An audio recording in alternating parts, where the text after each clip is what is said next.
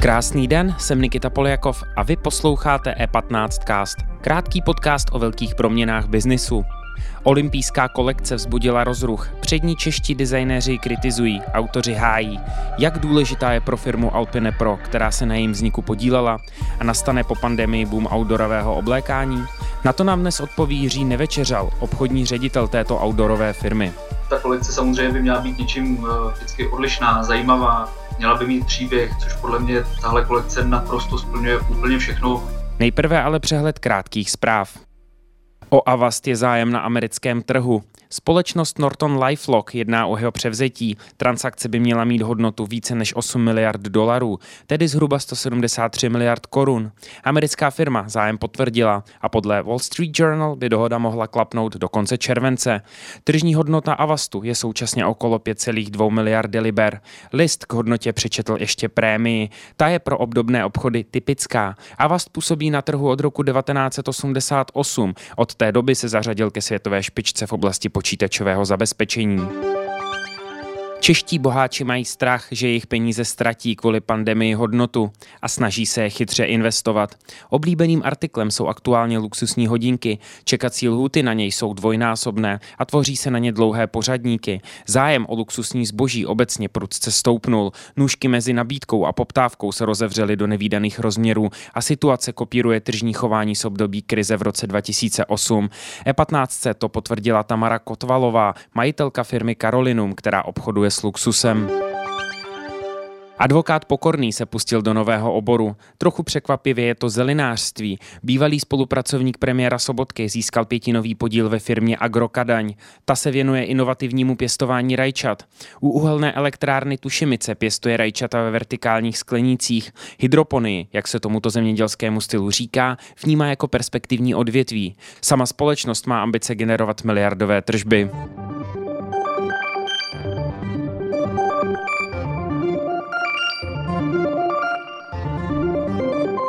Více informací najdete na e15.cz.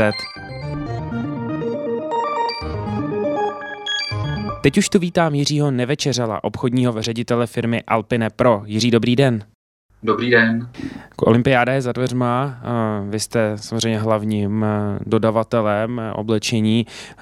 Hodně debat se vede kolem olympijské kolekce. Jak důležitá je pro vás olympijská kolekce v kontextu toho brandu? Je to čistě brandová záležitost nebo to má nějaký finanční přesah?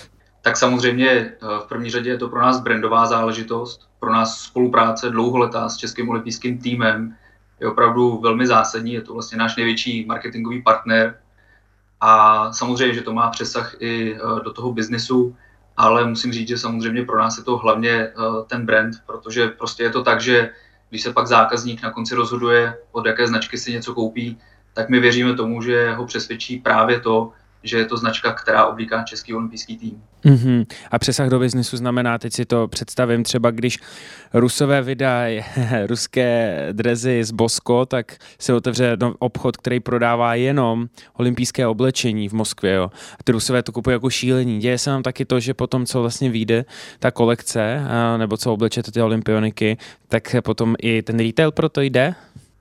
Je to přesně tak. Eh, na druhou stranu zákazníci si tu kolekci můžou koupit i u nás, na všech našich značkových prodejnách. Eh, snažíme se opravdu, aby tam bylo k dostání úplně všechno. A jako bonus eh, vlastně olympijský výbor připravuje olympijské festivaly v Praze a v Brně v době vlastně konání olympiády a i tam právě budeme mít prodejny, kde bude k dostání pouze ta olympijská kolekce.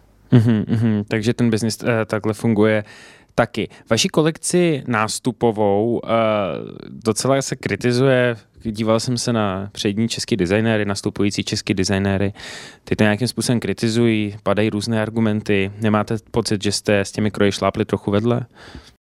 Uh, já ten pocit samozřejmě nemám. Uh, my tu kolekci známe už poměrně dlouho, uh, máme ji nakoukanou, na druhou stranu nejsou jenom ty negativní komentáře, samozřejmě vnímáme i ty pozitivní. Na druhou stranu ta kolekce samozřejmě by měla být něčím eh, vždycky odlišná, zajímavá, měla by mít příběh, což podle mě tahle kolekce naprosto splňuje úplně všechno.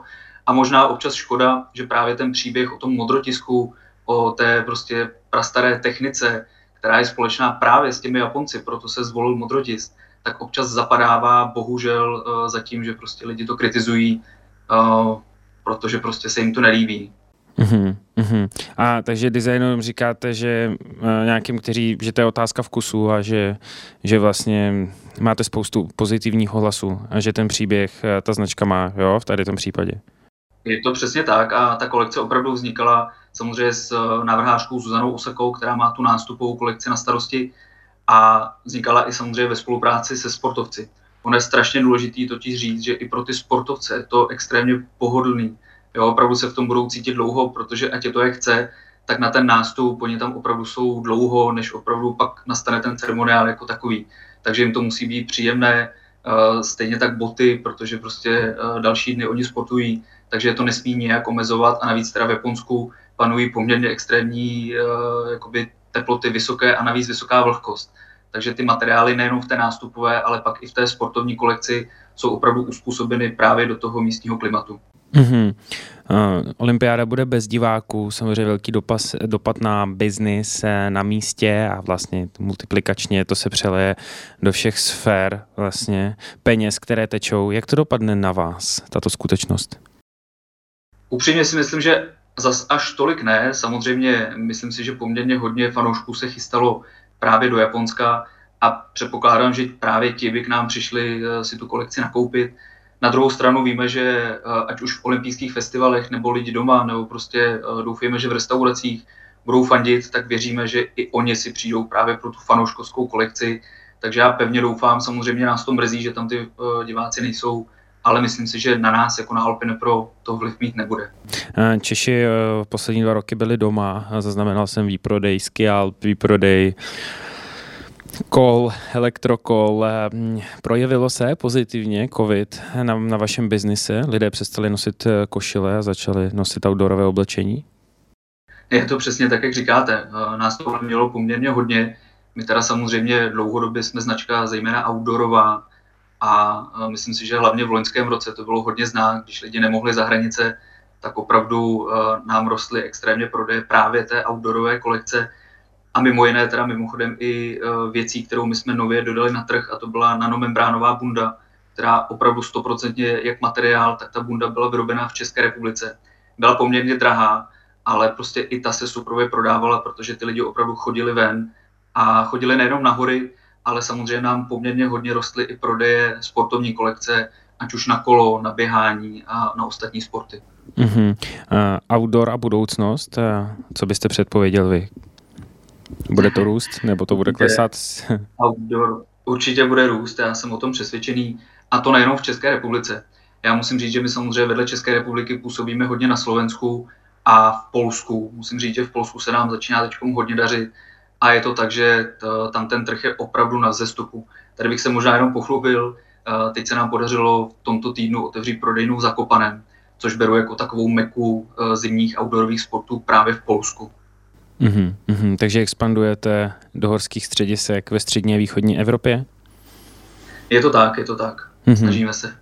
Jiří, díky moc za váš čas, držme Čechům eh, palce a přeju vám pěkný den. Děkuji za pozvání a mějte se hezky. Naschledanou. Díky za pozornost. Tento podcast můžete poslouchat každé všední ráno na všech streamovacích platformách a na webu e15.